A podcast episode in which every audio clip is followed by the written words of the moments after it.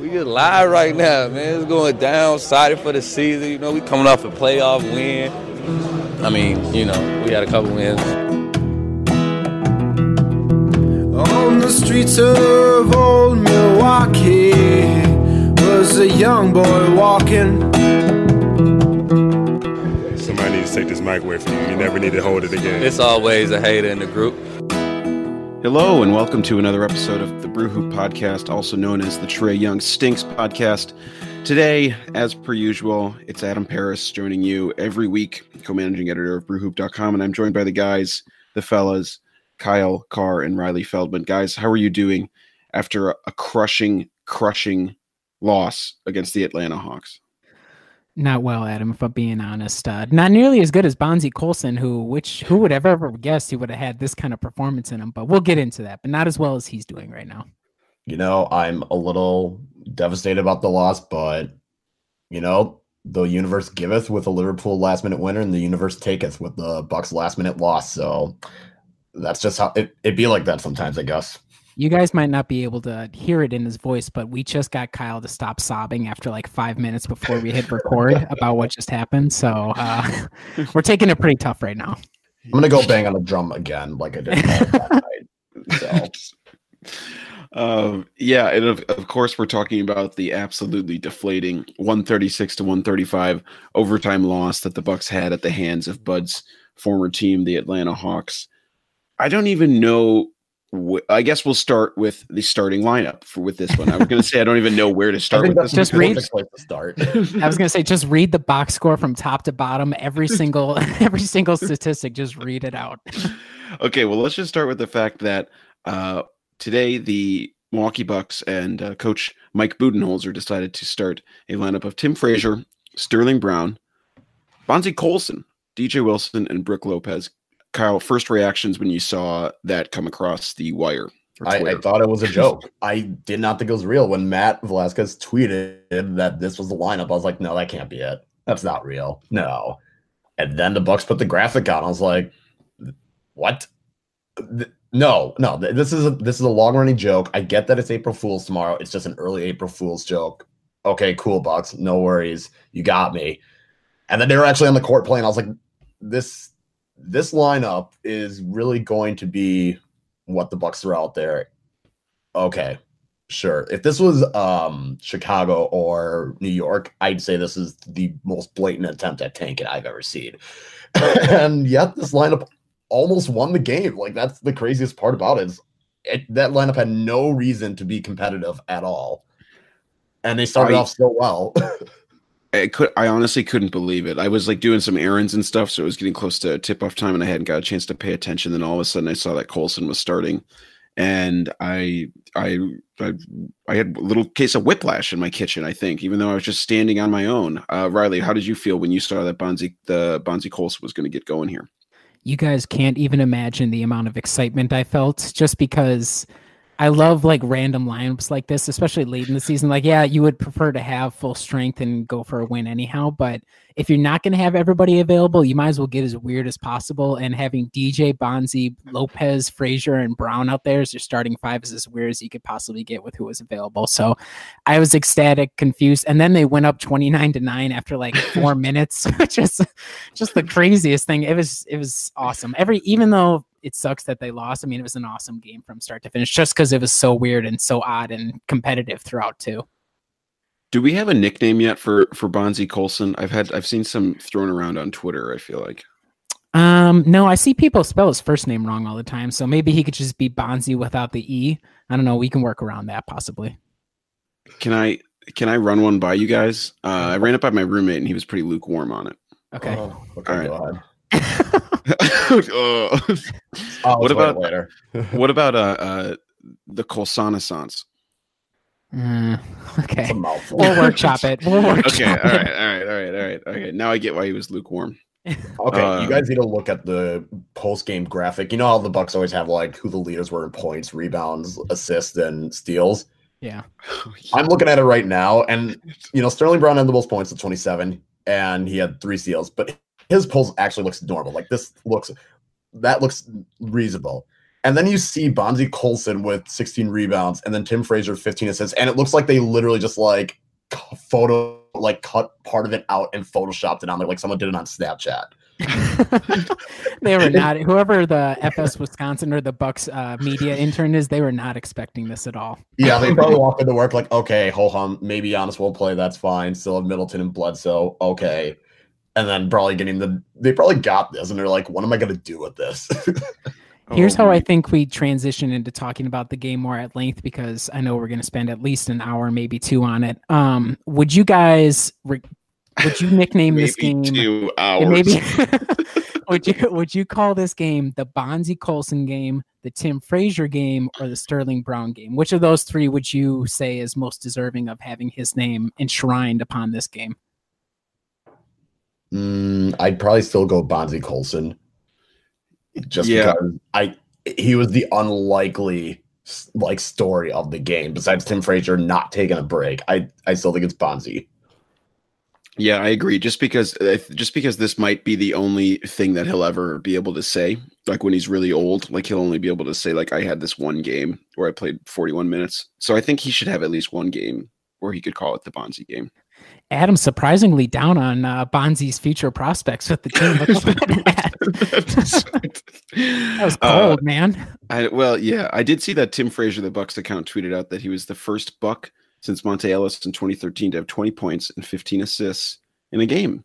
That's really strange. I would have figured like Giannis would have had some crazy like he got his 20 and then just started feeding everybody. He does that on occasion. That's pretty Or like. Bledsoe even. I can see yeah, that too. Yeah.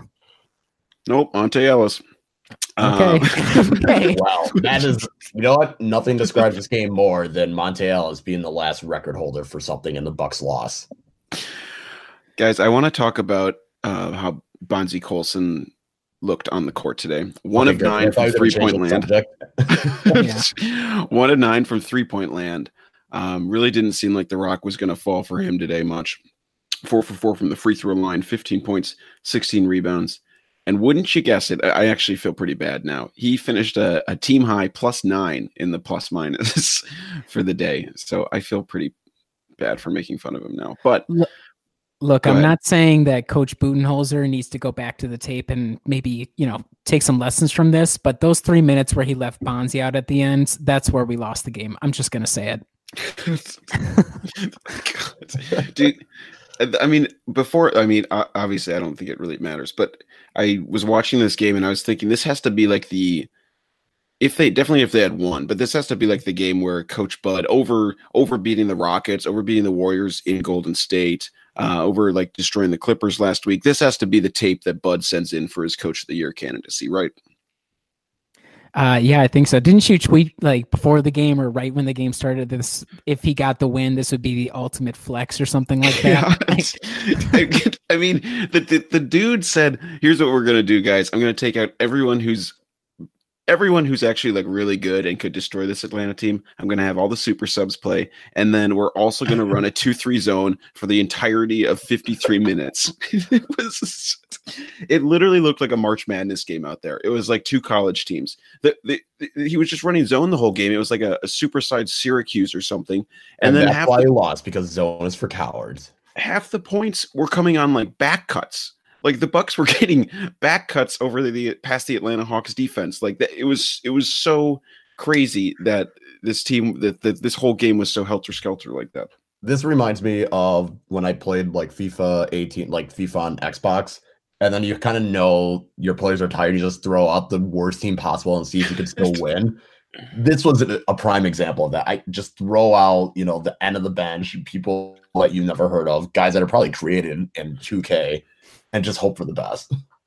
I think that's kind of. I mean, I agree that you're kind of just hoping for the best, but even then, I mean, this is not an super awful Hawks team. Like they've been pretty good as of late, and then I think we should credit Colson and Frazier and Brown and everybody else who. I mean, everybody played decently. Ersan maybe. May, Ersan would be maybe the guy I'd circle as not having the greatest game, but like Sterling Brown had the kind of game that we would expect him to have done in like a summer league setting where the offense was flowing through him for like possession after possession. He's, you know, he answered the call like no fear whatsoever driving towards the lane, driving into the lane and getting bucket after bucket to fall and then finding other guys on the perimeter. So I thought he had an awesome game. Like, yes, it's all jokes that Bonzie and Tim Frazier had like really weird stat lines, but Sterling Brown kind of stepping up in 33 minutes and having 27 points and kind of taking the scoring load on. I thought that was super impressive from him. Yeah, I think that's actually. I mean, I it, yeah, it's fun to joke around about all this stuff, but yeah, I think that's honestly the more important takeaway, especially building off of his last Clippers game, where Sterling Brown had just hit a career high in that game as well. But it, it certainly seemed like a flashback, just like you said, Riley. I was I could only think of summer league when he was when he was able to dribble drive, get to the basket, score from the perimeter. He really he really showed the type of game that I think was the reason why you thought he might have a, a bit of a, a breakout season here under Bud too. Yeah, I think um it's it's I don't, I don't know if it's so much because we saw a lot of the flashes last year where it was like, oh, this guy's like defensively, especially is like, okay, this guy's a total nuisance to have to play against. And he was that same way today, especially matched up against Trae Young. Like there are multi- multiple moments where Trae Young would kind of be ISOing or he'd be even be trying to just get the ball across half court and Sterling Brown would be right on top of him, like, hey, I'm still here. And there were a lot of different possessions where just because of the two three zone, he had to like switch around and keep moving and keep with the ball. And just for him to have the size and the ability to keep up with it and then continue to be effective and then switch over on the other side. And even if it wasn't like ISOing or a position that directly just started in his hands and ended is in his hands to continue to facilitate, I think it, it it's just amazing. I think the fact, and I think it was last year when we were when he was selected, it was like, oh, this guy's got like a lot of potential, and to see him kind of realize it has been awesome to watch. I also think Kyle. I mean, I think it says a lot about just Bud as a coach that yeah, you would hope that these guys when they're getting sort of their chance to shine here that they really show up and play well. But I mean, this team they're shorthanded, only had eight guys today. Uh, it's made up of a bunch of guys who are certainly fitting into a role that uh, taking or at least taking on a lot more of the spotlight than they're used to. And uh, I don't know. I guess in years past, maybe you'd expect some of these guys at the end of the bench or this this Bucks team maybe not to step up like this, but the the morale is just so high across the board. It seems like these guys were playing I mean, playing you know as, as hard as they could, trying to eke out this win for all the guys who are resting. Meanwhile, like Giannis, Khris, and, and Bledsoe seem to be getting really hype whenever Sterling would make a big shot or anything big would go down on the on the court too. Yeah, I think it's a sign of what kind of coach Bud is just by empowering those guys. I mean, again, like you mentioned, there's only eight of them. And, you know, for someone like Sterling Brown or DJ Wilson or Pat Connaughton, they're trying to, you know, make a claim to get either more playing time or play in the playoffs when the rotation gets cut down to eight before, you know, Mirotic and Brogdon get back. And then you have someone like Bonzie who's playing pretty much for his career, more or less. Like, we don't know if he's going to be brought back next year. He's trying to, you know, make sure that he just he takes his opportunity and plays his way onto a roster. Like it's, you know, stuff like that where, you know, those guys wanted to get the win and you can see it on the bench. Like Giannis is going in the huddles and clapping and encouraging them.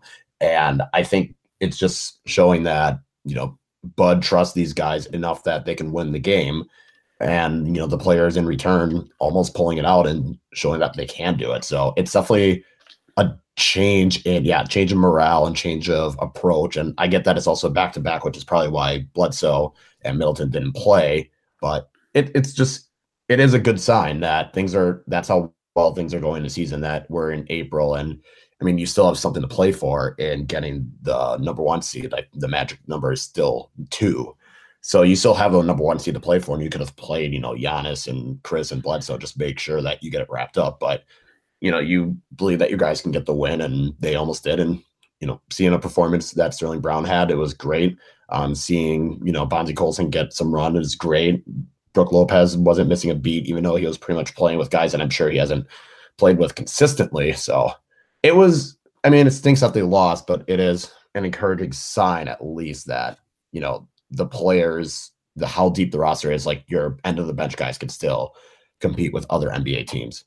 Well, and I think just kind of hopping on that too, what was what I thought was interesting as the game kind of developed. I mean, they only had eight guys to work with, and even while the game was going on, I think Katie George had an update or like in between a break, she said something along the lines of like during a timeout, Coach Bud went to Bonzie and you know, kind of like tried to rewrite like where the five blue squares are that they have at the practice facility. Like, okay, I need you here. You shouldn't be running inside. You need to be going to one of these spots. So, like, even the fact that his offensive system. He's like, okay, we have like zero starters. We're gonna throw these five dudes out there, and we're still gonna be like really close throughout, or like even blow the doors off Atlanta in the first quarter to get 43 points right out the gate.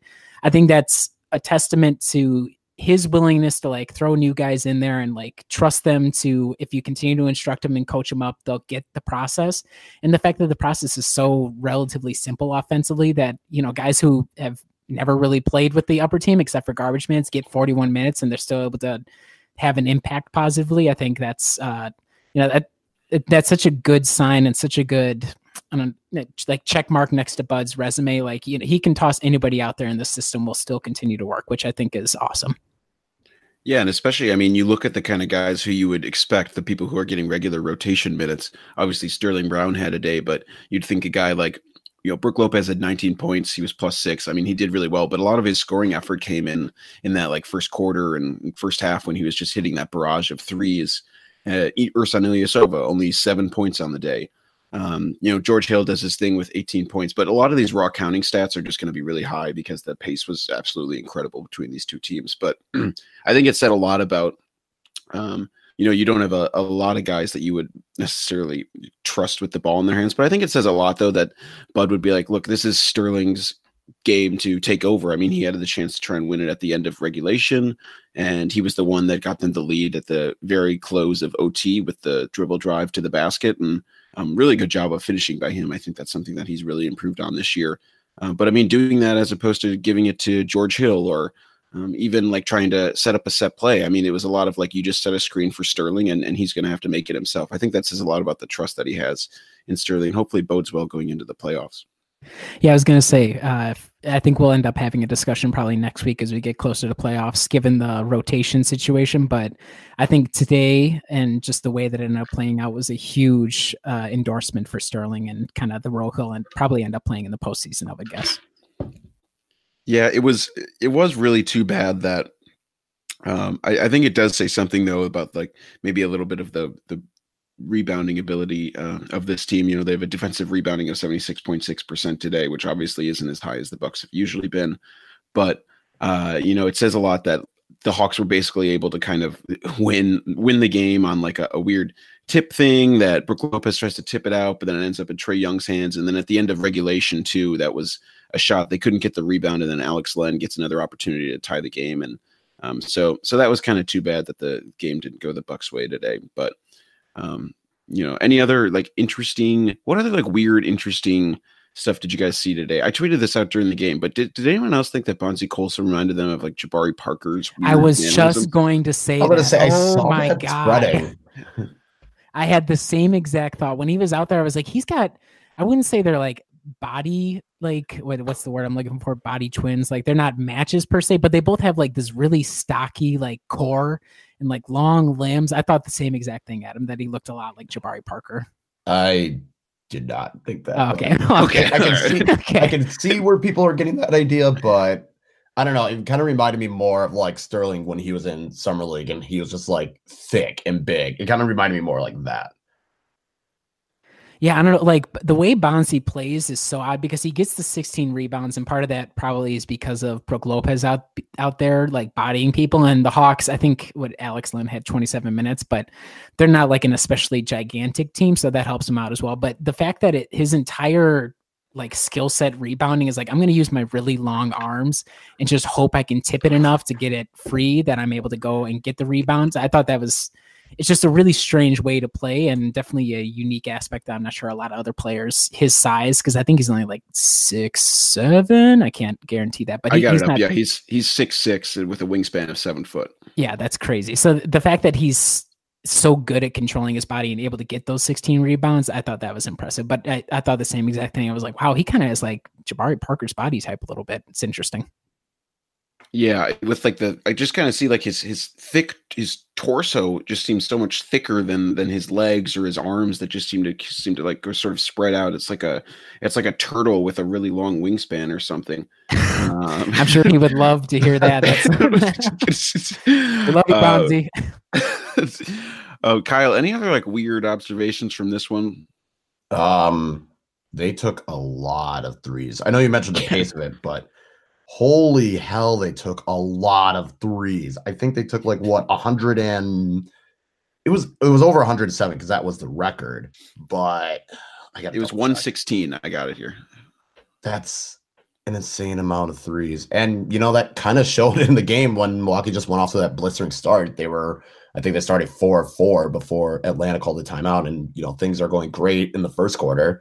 And then they couldn't hit threes while Atlanta was able to hit their threes to trim the lead. And then it kind of just became a we're just gonna just gun and shoot, which again makes sense with the personnel that both teams had. But so man, but I think it's just so many threes, and I think that showed like how easy a run can happen in the NBA where, you know, one minute you're up 20 something, the next minute your lead is only down to three just because, you know, hit a couple threes and you're right back in the game. So it was, yeah, that was way too many threes for me to count. And I think a lot of them were ill advised. Like I think Trae, Trae Young like chucked one from like 35 before, you know, before taking over at the end of the game. Yeah, and the other I, the other thing I was just looking at that the stats on cleaning the glass that has the where the shots came from. So one of the things that stood out to me was Milwaukee just two for twelve on corner three pointers today. Meanwhile, Atlanta goes nine for fifteen from the corner. So I mean that's a pretty stark difference considering that's generally the easiest shot in the game.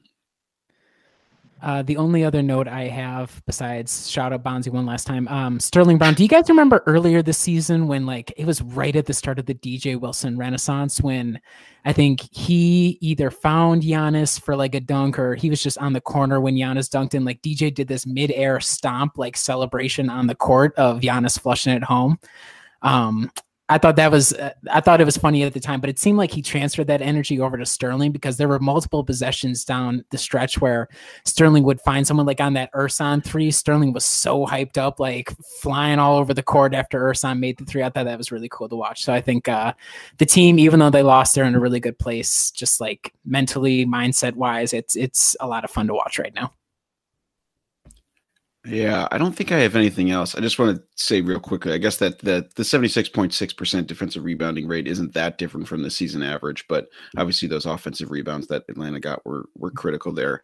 Um, shout out these guys for going twenty two for twenty three from the free throw line. I think that's pretty impressive considering it's a lot of guys who typically um, you typically aren't going to be playing in the game, and then uh, meanwhile Atlanta goes just ten for seventeen, so that really helped them stay in the game um, even amidst all the all the sloppy play. What did you what did you guys think of the of the zone scheme? I, I feel like we've we've maybe seen like a little bits and pieces of it throughout the year, and obviously it's not working at full capacity.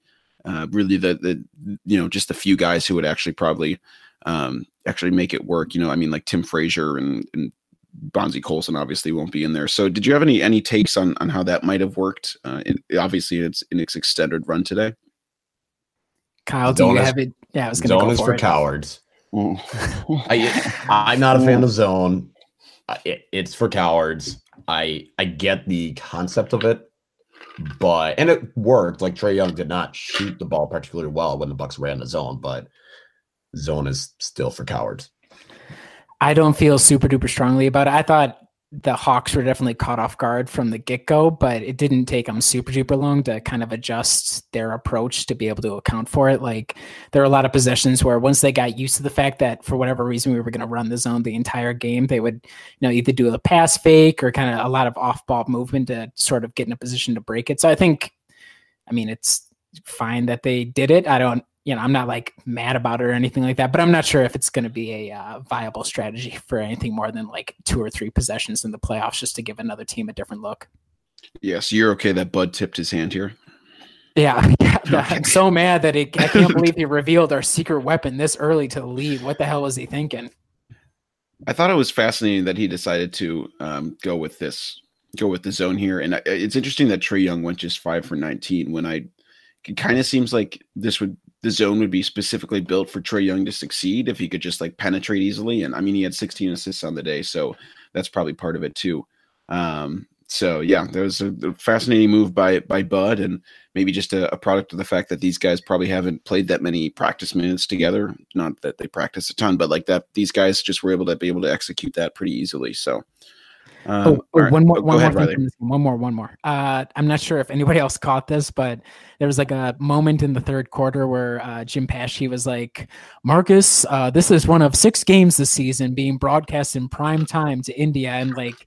There was a, it felt like a 30 second just dead air moment where Marques was processing that or like trying to figure out how the hell he's going to respond. And Marques just like, India? Wow. and I think it's notable that there are going to be millions of people in the Indian subcontinent going to bed tonight thinking that Sterling Brown and Bonzie Colson are some of the best basketball players this planet has. So, uh, shout out to all our new Indian listeners. We love you guys. And uh, yeah, that's all I got on that. Yeah, I think um, one of the things I laughed at was when Bonzie hit that three, and you can just hear someone just say, "Bro, what?" and I was like, I think that encaps that and Riley the meant that moment with Marques and Jim. I think that is a great description of how to describe that game. Oh god! Ah, what a week. What a week. Wow. Wow, that was that was an incredible game. All right, well, let's go back and look at just a little bit at the week that was. Um, but you were saying this before we went on, but on kind of just wound up being a couple of ho hum victories despite facing some of the better teams in the Western Conference and the Clippers and the Rockets. So last Thursday, the Bucks win 128 to 118 against the Clippers. The end, end score kind of seems closer than how it felt like that game really went. Um, and then the 104 to uh, 98 victory against the Rockets was the was the big one there. Uh, guys, I so I, I was traveling for work on Thursday, so I still haven't gotten a chance to watch like the first three quarters or whatever of that Clippers game. So Riley, I'm going to throw it to you first. What really stood out to you in that in that Los Angeles win, win for the Bucks over Los Angeles? the Clippers had to play Garrett Temple for 36 minutes, and I think that'll go ahead and wrap up the game summary for you. And I'm glad you got that beyond. No, no. Um, it was a boat race, but it, it's like one of those double edged. Like it, it's impressive because the Clippers have been good all season, obviously, and that's why Doc Rivers is a potential Coach of the Year candidate. Um, but they were also down a couple of key guys, and they had to run every single guy they had available got minutes, which is uh, super strange. But um, I'm not sure if you can take away a lot, except for the fact that this game and the Houston Rockets game, as well as that Khris Middleton continues to have. I, have to pull up his March numbers, but he's he's had a hell of a run the past couple of weeks, which is super awesome because I was getting a little worried as we were getting closer there. But I'm not sure the Clippers game, besides Giannis like dominating as he you know usually does, uh, there's not much more to say than Khris Middleton. Good for having another game and uh, keep it up, sir. Yeah, um, Ryan Hollins being on the broadcast was Who an shall not be absolute. Bleeping, bleeping, bleeping bad idea. Um, yeah, I don't know why it was there, but um, in seriousness, uh, the Clippers having a really good shooting night though. They shot the ball really well from three, and you know the Bucks were still in control the majority of the game, and a big part of that was just because Khris Giannis was just a two-headed monster that he's they were just better than everyone else on the court, and they showed it and they flexed those muscles. So even when you know a couple threes goes the Clippers' way, Middleton can just hit back with a three, or Giannis just gets a layup or a dunk, and it was kind of that kind of just showed like when those two are playing at a high level, that's why you know you wonder, okay, you got to pay Khris the backs. Like it's kind of the game like that where when he's on, he's on. Yeah, and so much of it too is like because I kind of pulled up his numbers. Like over the, month of March, he's been he's above his season averages in like every single statistical category. I think his like three point percentage overall is down a little bit, but he's returned to I think the second most numerous, or maybe his first most numerous shot uh, was from three, and then after that it was like right around the basket, and then that fifteen to nineteen foot zone. So it's not like he's playing radically differently. It's just we're as Khris is wont to do. He's just right in the midst of a really good shooting streak, which is, you know, you'll take it because what else are you going to do? But the, the have it come together at this time when the team needs it most, especially with Giannis having all these kind of ankle issues, which we'll get to Kyle's tape the damn ankle segment next. Um, I, I, I just think for everybody who was agonizing over it, and we still have yet to get the playoffs, and we'll have to see how it lasts throughout the playoffs. But the fact that he's kind of come around as of late is, you know, super reassuring, especially at least for me personally as we head into the playoffs. Okay, so I'm gonna do uh the sort of like guy who missed a good chunk of the game but's looking at the box score and something seems really weird to me. So I'm looking at it and it's like um the starters are Giannis's plus one, Middleton's plus two, Lopez minus three, Bledsoe minus four, Brown minus ten. Then you look at the bench, it's like Wilson plus eight, Ersan plus 20, um, Hill and Connaughton plus 24 and plus 20 respectively. But uh, you know, meanwhile, like the bench only takes what is that eight, like 14 shots total, the like the entire game. So they they end up scoring 13 points. The entire bench does, and yet they were a huge part of that. So was there? Did you guys see some sort of part of those guys just filling in around uh, maybe Khris and Khris and Giannis specifically that really seemed to key the runs in that game? Kyle. I mean, it, I think it was just one of those where they knew who the hot guy was, and you know they were both getting open looks. So I think they were just going with the flow of the offense. Um, they were on the court when Giannis. I feel like Giannis and Khris were on the court. I feel like a long time. Besides, you know, Giannis rolling his ankle because tape the damn ankles. Um, but yeah, it just seemed like they were just running the flow of the offense, and that flow just you know they found Middleton and he was able to hit a shot, or they got Giannis and he was just able to take it a hoop. Like they were just kind of just like, all right, here you go. Um, if you need us, let us know. Like we'll shoot this three. But it seems like you two got this under control. Yeah, hey, I'll be standing over in the corner just in case. Like, you know, just let me know if you need any help, be honest, but you're good over there. No, I think it's it's one of those things that as we talk about almost every single episode, I think the vagaries of individual game plus minuses, like Mm-hmm. they just happened to have been out there when Giannis and Khris were doing really well, and the uh, whoever was on the floor for the Clippers not nearly so much. So, uh, not sure if you can go ahead and say that George Hill is the surefire answer to what will be a finals winning uh, team, but uh, just, just uh, I mean, I, I guess what you could say is it's positive that they were out there for such significant minutes and they did lock it up, which is again just a testament to how everybody can kind of play a role without having to have the ball run directly through their hands. But I'm not sure if you should say like, oh, this is this is a lineup that they have to run out to uh, win games. Yeah, yeah, that's a good point. And I'm certainly not trying to say that. I just thought it was an interesting, interesting aspect there with the bench clearly taking a back seat and letting Khris Middleton work. All right, well, let's move on to the Rockets game where Khris Middleton also heaved up a bunch of shots, but had a far worse night from the field. Um, he went just six of 23, one for eight from three. Really couldn't buy a bucket that night. But in that uh, 108 94 victory, it seemed like it was going to be a battle of the MVP candidates in Giannis and Harden. But as most people know already, it was Eric Bledsoe who stole the show. So, Kyle, what was the he- what was really the standout moment to you from that Bledsoe fueled run in the third quarter? Um, I think it was just like he was able to hit big shot after big shot, but it wasn't even his offense that really stood out to me. It was that Yes. his defense. They he, they did the same exact defense they did the last game, where they just sat on Harden's left hip a little bit behind him, and Harden still could not adjust and make plays off of it. Like that, I think was the biggest part was his continued just defensive genius on Harden and just slowing him down and forcing Harden to. I think Harden took like 29 shots and only scored 26 points. Like it was like that was the kind of thing that really stood out to me. I mean, him hitting a couple threes in a row and him getting layups. I mean, that was awesome, but it was the defense in particular um, that stood out to me. And I think it was also impressive was him and George Hill and Connaughton. They were just getting steals in the backcourt left and right. It seemed like, you know, every four possess four or five possessions, they ended up getting a steal in the backcourt of Houston. And that and that was also something that wasn't according to plan. So just the idea that Bledsoe kind of just is he a secret defensive mastermind? Because this is now twice that he's kind of just gone off the rails and did his own thing and has paid off.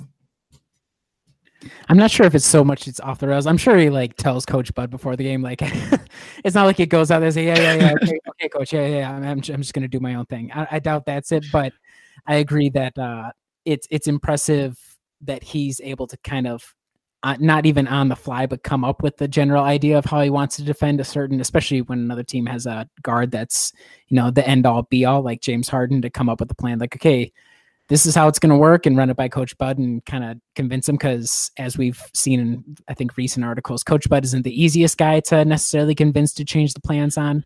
Um, and I think the Rockets game was probably just besides Eric Bledsoe, all the other starters kind of had relatively ho hum games, and so this last Atlanta Hawks game and then the Rockets game as well is just a continual testament to how deep the team is because the Rockets, once you get past their top five, they're grasping at straws for any sort of help off the bench as they have been all season. They got gotten by with Harden kind of leading the way, but the fact that you're able to have so many guys come off the bench, especially Pat Connaughton having an awesome game, but it could be any certain guy any given night. And that gives you a lot of freedom to kind of mix and match and move things around depending on how people are playing, which is a nice option to have.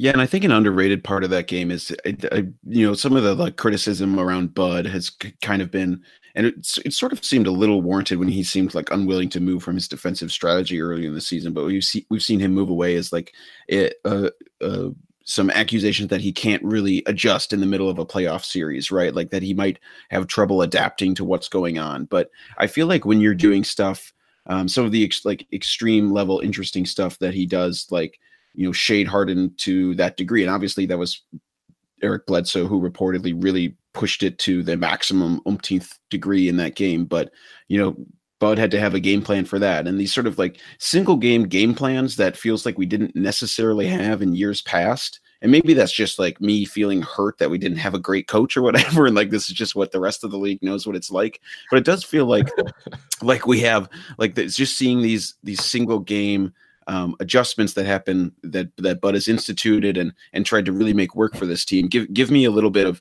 give me a lot more hope for what might happen in the in the playoffs when we face off a team and maybe if they try to do something one way and we need to adjust uh, going from one game to the other. Sir, are you trying to say Jason Kidd wouldn't wasn't he wasn't in like he didn't want to run a two three zone the entire time he was the coach of the team. I'm sure he died every single game. Like, hey, hey, hey, Joe, is this the game we can run the two three zone? Is this it? Or Well, yeah, I, I uh, uh, asked Sean Sweeney, and Sean Sweeney's like, oh yeah, sorry, my bad, Sean. Sean, can we run the two three zone this time? Or no? Okay, never mind. I was uh I was talking with my with my boss who's a Rockets fan, but he also went to Cal, and uh wow. um I know. Well, so it worked out really well because because Cal was looking for a coach, so I got to sort of share with him. He was like, "Yeah, maybe Jason Kidd could get hired," and I was like, "Yeah." Um, I don't really know if you want him, and he was like, "Well, well, why?" And then I, I like rattled off like all of the angst and hate that Bucks fans have had for years against Jason Kidd on the car ride to lunch. So um, he quickly learned uh, that Jason Kidd might not have been the the smartest hire there at Cal. So thankfully they didn't have to get him. But Could you, know, imagine him recruiting players? Just like how much of a mess that would have been. it would be all it would be would be in home visits, and he challenged the player to one on ones and first to five. That would be the entire recruiting strategy. You've heard it here first. And it, it would also be like, okay, do you think you're better than this player who I'm also recruiting? that would be that would be amazing when he brings in he brings in the recruiting class every time and is like all right guys who's the leader of this recruiting class? Just just over and over. I bet he like would make them in practice where um they're like uh scout.com ranking their number of stars like on their jersey or whatever. He would probably make them do that to try and see who's the best. Oh my well God. the the other defensive thing that's obviously really uh, amazing about this Bucks team, and they are really well calibrated to try and um, beat this Rockets team, even though they allow the most threes in the league, is the fact that they they hold up so well at the rim. And so the interesting thing about that game is that you know it's just over and over. James Harden certainly could get to the paint, but he's immediately meeting Giannis and Brook and trying to throw these insane floaters over their outstretched arms. I mean, that's been a shot that Harden's really really mastered, but he's doing that as opposed to trying to go up for contact and maybe he'll get blocked. So he only ends up with five free throw attempts on the game. But just uh, Riley running into those, that level of, of defense right at the rim and, and trying to get it over that length had to be a, an incredible part of, of why he struggled from the, for the night. Yeah, I think that's definitely the case, and we've seen it like game after game, and even today against the Hawks, like it was kind of a similar story. They they got a lot of putbacks just because like the Bonzie Colson Ersan Ilyasova front line is not going to end up being the greatest rebounding uh, tandem in the league, but I think it's such a facet of the way this team plays, or like the the approach that even if you're a guard who's able to get into the paint with relative ease, the fact that you then have at the end of all the movement you have to do to get there, you have a couple of dudes with like seven foot long wingspans, like standing there with their arms straight up to, and then it's not even just that, but the fact that the defense continues to like be able to fluid fluidly move and kind of crash over onto James Harden or whoever the guy happens to be. So that all of a sudden he's he's pushing into the paint and everybody crashes but stays, you know, in a way that doesn't give Harden any other choice but to try to go 1v4 within like a 5 foot radius, which even for a guy like Harden is a tough, you know, tough task to answer to. So I, I think the fact that you've had two games where even though Harden scored quite a bit, um, he's struggled in certain ways is a positive, especially when we might face teams in the playoffs where it's like, okay, we're gonna have to try and get broken down by this one single guy or like these select guys, and you have the ability to continue to do that, and you've had a track record of do track record of doing that as well. Trackard, I love that. That's so A track record. You have a track record of it. I like it. Yep. Uh, Kyle, the only the only other thing I did want to mention is that we we've talked before about Eric Bledsoe and his value as potentially the defensive tempo and tone setter, and this I think it's it's just been absolutely most pronounced in these both both of these Rockets games. And uh, when he is trailing James Harden, and Harden is like it seems like he doesn't have eyes in the back of his head anymore, and he's like fearing the fact that Bledsoe's behind him. And the couple of times he just swatted his shot right out of there. Um, it you know I think that both obviously Giannis can be the tone setter all game, but Khris I think certainly brings that um, that level of energy and and tone setting on the offensive end. But come playoff time, I think we're really going to need Bledsoe to bring that same sort of energy on the defensive end, right? I think so, and I think he's going to prove that you know last year was just a weird fluke of a performance, and you know he just didn't have it. Uh, I think defensively he's going to be the key, especially depending on who they match up against, whether it's Miami or the Nets or Charlotte or Orlando. Like a couple of those teams have point guards that Bledsoe's really going to want to like just make sure and clamp down and not let them have any moment. And you know he's considering he's better than all those other point guards. I think it's going to be. I think it's going to happen. So I think he can do it. I'm confident in it. And, you know, like I said, I think he has like some defensive mastermind in him that he's going to see what's going on and he can make adjustments if needed.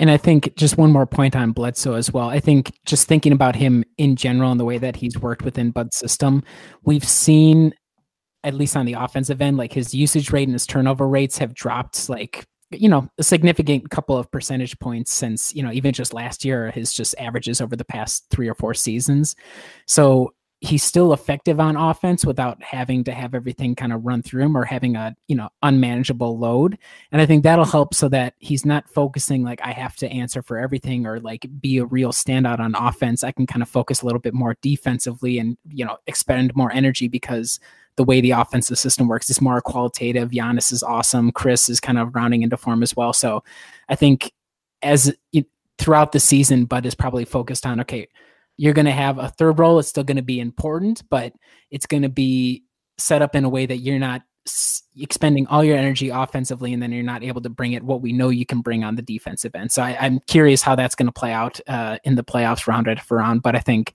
if that can kind of stay with the way it's been all season, that bodes well for the way uh, the Bucks should play. All right, guys. Any other any other main points either of you wanted to make about the past week before we shift ahead and, and look ahead into the what's coming up? Not particularly. How many games are we away from locking up the first seed? Two. Two games. Yeah, it's uh I was looking I've been kind of looking at the standings a little bit. It, there's still so much chaos that could happen like seeds 4 through 10 I think just cuz everything's so close. So uh it's uh it's an, it should be a really fun end of the season. I'm not sure hopefully once the Bucks clinch it we're going to get a lot of regular Tim Frazier 48 minute performances. So I doubt today is a one off but uh yeah, no, I, I think that's that's really the only thing to circle here heading on out. Yeah, I agree. It, and it seems like, and the Bucks are also really close to locking up. Fingers crossed, should they get to the NBA Finals, uh, home court for the NBA Finals, regardless of whether they have home court over Toronto or not. With both Golden State at Denver sitting right at at 51 wins, so I think they're I think they only need one more win to get there, um, based on how many games are left. So. Um, that's a that's a great sign too, and the it seems like the eighth seed in the East is going to come right down to the right down to the wire, right, Kyle? Yeah, I you know, I would look to see who's eighth in the East, but I'm sure that's going to change five minutes later. It's it's interesting between I think it's places six through ten. Like all of the teams are two and a half games. Are that's the only thing that separates them. So I don't think Charlotte's going to have enough of a run to make it. So it's kind of just depending on, you know, can Orlando or Miami, you know, or it's like Orlando, Miami, Brooklyn, how they're going to kind of battle out because I think Detroit is going to feel relatively safe, but those other teams, it's going to be exciting. So I hope the Bucks can just clinch home court on Monday, and then I can just kick my feet up and scoreboard watch the rest of the week. Do you guys think they're going to get to 60 wins? We they're going to need win need to win four out of the last five to get there. But do you think they'll be able to do it? Do you think they care to do it? Do they even once they lock up the first seed, they're like whatever, like Tim Frazier? Yeah, but I don't 53 think they'll minutes. care. I don't think they'll care to do it if they already get the one seed. I think they will, but I don't think they care. Okay. I think yeah, I think they'll get there. They've they have Brooklyn twice. Um, they want they're going to want to beat Atlanta uh, next week for sure. They might get Uh, Philly without Embiid. What are the odds that they try to? Ru- we'll talk about this when we talk about the weekend. Oh, but what are the odds yeah. they run out the exact same lineup for the Atlanta game at home? One hundred and twenty percent or one thousand percent? I'd be so mad if I bought tickets for the game. like, what is this? well, but all yeah, what is this? But also like, you know, you bought tickets for like a really late season Atlanta Hawks Bucks game. Like you could, you, you know, you're not expecting them to be running out the starting lineup. You You're know getting what I what you paid for. You're getting what you paid for for sure. Yeah, yeah, yeah. Well, you you can just explore the explore the beautiful Fiserv Forum that game. There we go. All right, all right. Let's um, let's move on to uh, a more somber note. We found out uh, this past week that Dante DiVincenzo, uh, Lord and Savior of the Brew Hoop podcast, will be done for the season. He shelved that heel bursitis. Just couldn't kick it, man. He is going to be out for the season, and um, according to Malika Andrews, who, who follows the team, sources told them last Tuesday that Dante DiVincenzo is out for the year. He's supposed to make a full recovery in the offseason, but guys, let's turn Dante's Inferno this week into a moment of silence.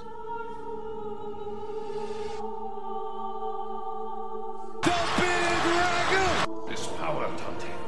We can use it together. I think I can be a professional basketball player.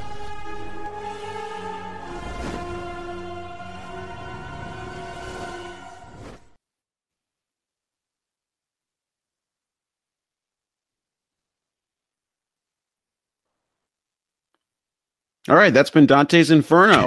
Uh, I had to fight everything not to laugh right there. I would have my hand over my mouth because it's so ridiculous. oh God! All right. Well, any, I mean, any, any just closing thoughts since we obviously won't really have the segment for the rest of the season. Any, any closing thoughts that we want to have on on Dante's? I would say, um, you know, too sadly truncated season. He did stuff. that was uh, that's what I'll remember him for this year is he did stuff. He uh he I'll give him credit. He went from like was it was it our very first podcast together talking about the Dante DiVincenzo pick? Yeah, I think so. Yeah, I remember uh I I was not confident in the selection. I was more confident in DJ Wilson coming into the season than Dante DiVincenzo. So uh I guess credit to him for doing stuff and making me think that there's still a viable NBA player somewhere in there, and uh, hopefully they don't have to amputate his foot. Kyle, anything, anything else beyond? Hopefully, they don't amputate Dante DiVincenzo. Have a higher note to end on than that. Sorry, I was light. I was starting my candlelight vigil. So, um, Oh. Didn't mean to ruin the ceremony. Sorry. yeah, it's all right. Um, I was. I mean, I was pretty positive on Dante going into the season and after drafting him. Like, I didn't think he was going to be like you know a starter, like this like key guy off the bench. But I figured he'd show, he, kind of like what you said, just doing stuff, and he did show that he can play in the NBA. And I think if his shot can, if he can just increase his shooting, then he's going to be a really valuable piece for a bench guy. But I'm glad he at least wasn't a bust. It made me feel better. It, I kind of feel justified in saying he was going to be fine. So yeah, I'm going to go back to this candlelight vigil. So Put the banner up. Dante DiVincenzo's 2018-2019 season wasn't a bust. Put it up in the Fiserv forum. considering the last couple of years, the Bucks for the Bucks first round pick, their rookie years have been abysmal. uh, That's good. It's true. Yeah, I feel fine about it. I didn't realize they also did a segment on the jump about it. Um, with Dante out for the season, how concerned should Bucks fans be after another injury? All right. Well, that's sad to hear that Dante's out, but uh, moving on to bigger and better things. So we talked a little bit about the playoff seeding already. So let's let's guys let's move right into talking about the week ahead. So Monday, the Bucks will take on the Brooklyn Nets. Uh, April Fool's Day, of course. And then on Thursday, they head to Philadelphia, take on the 76ers. Saturday, they get the Brooklyn Nets once again. And then next Sunday, as we already discussed, they're taking on the Atlanta Hawks late at the Fiserv Forum. Uh, let's let's dive a little deeper before we do our predictions on how the Bucks will do that week on that for that 76ers game. Riley, what's something that you're going to be looking for that one um, after the uh, really big Sunday matchup between the Bucks and Sixers that went the Sixers way a couple weeks ago? That's a good question. I guess if I was to choose one thing, it's got to be the Giannis versus Ben Simmons matchup, right? Like, can we top he's an effing baby? Because there a way we can get over the top from that on national TV again? Um, no, I think it'll just be how just because the previous Celtics or Celtics, previous 76ers game is so fresh in our minds, like what kind of tangible adjustments are there? Like we we just talked about on this podcast, like Bud is willing to adjust and kind of make changes depending on the opponent. And when you're playing a team that you faced just a couple weeks ago and you're there's you know every possibility if the standings hold that you might face them in the Eastern Conference Finals if Eastern Conference Finals if they end up getting there are you going to change it all that much or is it going to be like okay we're just, we're going to ride Giannis again and then hope that the really weird outlier shooting games kind of return to normal um, so i guess the focus would be Giannis versus either Embiid or Simmons, and then otherwise just the general shooting numbers. But I, I don't expect it to be like a real crazy, like, wow, this is this is really outside of the norm once again. Yeah, Kyle, do you have anything? And just as a quick note, it looks like I, Joel Embiid is hurt. He's supposed to be reevaluated Thursday, so we probably won't know till that day whether he's going to play or not. So, um, does that change your change your idea at all for what to look for in that game, Kyle? Uh, not really. I still think the Bucks will win that game. Um, I, it's just one of those where I think the matchup against Giannis, and I don't even know, like, are we 100 percent sure Giannis is even going to play that game? No, he has, he has to play that game. I mean, Where to go first, everybody? I mean, okay, all right, but uh, yeah, I, I think it's just going to be kind of like what Riley said. The outline, I think the outlying outlier shooting is going to be the key factor because I think Milwaukee played well enough. I'd say Patrick say to get the win. It was just they couldn't hit the shots that they got the shots like the looks, but they didn't get the fall, and I think that's going to change. Also, I don't think um, you know Philly's bench guys who like Mike Scott are going to suddenly hit threes out of nowhere. I it, it's just not my feeling, I, and I feel like Khris is going to have to be due a big game because he, maybe he's going to start getting into that like playoff mindset. So I don't think it makes a difference whether Embiid plays or not. I think the only thing that affects it is how the Sixers approach guarding Giannis because obviously Simmons can't guard Giannis, and Giannis made that perfectly clear in the post game interview. He's like, "Yeah, Embiid guarding me is tough. Simmons guarding me, it's just a cakewalk." Yeah, and uh, the only reason I said he has to play is because I'll be at that game. So, and last Ah. year he didn't play. Last year he didn't play either, uh, which was really tough to go to that game and see the Bucks get waxed. I think by like thirty points. Uh, it And that was Jason Kidd's final game as a coach. Hey, hey, Adam, when you're in the stands at the Mhm. arena, what kind of fan are you? Are you a very vocal Bucks fan, or are you just kind of there for the ride and you know try not to get ribbed too hard by other fans, or what's your approach? I think I'm. I, I try to. I'm a pretty calm and collected guy. I mean, if there's another Bucks fan I, around me, I get I get pretty excited. But I don't like to be the guy that's going to throw it in everyone's face. I just find that fan to be really obnoxious. And I would, if I was in a Bucks game and a 76ers fan was at the game, I would be annoyed to do that, and it would ruin my uh, enjoyment of the game. That being said, uh, I'm going with my Sixers fan roommate, and I'm going to shove it in his face the whole game whenever Giannis dunks on Ben Simmons. So um, I'm excited to do that. But I, I'm also open to changing my mindset. So if people want to tweet at me things I should yell in the stands, um, family friendly, please. Um, it's at Adam R. Paris or tweet at Brewhoop. Just let me know what sort of stuff I should be doing while I'm in enemy enemy territory to sort of um, maybe seed some, uh, um, you know, sow a little insurrection from the fans and let them know that the Bucks are going to be uh, taking down the Sixers in the playoffs should they meet up. Um, anything else you guys need me to do while I'm at that game to make sure that uh should I should I wear like a, a sign that says follow brew hoop? I mean, do that, and um, I don't know how you're going to be able to manage this, but find a way to tape Giannis's ankles. Tape the damn thing. If you can manage to sneak in and do that, great. All right. Well, I'll see if I can go in and get throw some throw some tape down there um, for for Yanni to put those on. Um, but otherwise, I'll, I'll do my best to to carry the banner for the Bucks and uh, try and cheer them on while in enemy enemy territory. Some of the Sixers fans can get a little rowdy, at least from past experience in games that I've gone to. So hopefully, Yeah, hopefully I didn't. kind of weird. I just thought about it because Mitchell went to the Spurs game the Bucks lost. I don't know if Andrew went to. No, Andrew went and did uh, coverage for us at the Clippers game, and they lost. so I'm like, I'm a little concerned. Us going to games is not good for the health of the Bucks. Although Riley and I did go to the Minnesota one, and that was fine. Yeah, I was gonna you- say, yeah. I, I just sorry guys, I had to leave for a second. No, um, I was gonna say in just juxtaposition to your being the classy fan, I'm the worst fan in the stands. Like anytime the Bucks visit the Timberwolves, I am so obnoxious. I let it all out. I rib everybody around me. I try to call out the players, not like you know obnoxiously like uh, certain fans across the uh, the nation, but I try to Mm. be intelligent. Like when the Timberwolves or the Bucks are playing the Timberwolves, this is right after Jimmy Butler's "they can't win without me" uh, situation was going on. So I was yelling about that. I was trying to encourage encourage Jimmy. Um, so I'm the exact opposite of you, Adam. But you know, to each their own. Yeah, that's totally fair. Well, maybe who knows? Maybe I'll have a change of heart and I'll start to, uh, as people know, my fandom has been fl- the the fans of the fire of my fandom has been newly newly uh, risen from the ashes this year. So who knows? Maybe I'll be awful at this game. Really annoying. Are you willing to run out onto the court and say and scream "brew hoop forever" uh, takes you down, or um, yeah, yeah, I'm willing to uh, get kicked out of this Sixers game. For, that, for that's how dedicated I am to the hopefully site. for your sake, the Bucks win the championship, so your wager money can go towards your. Yeah, yeah.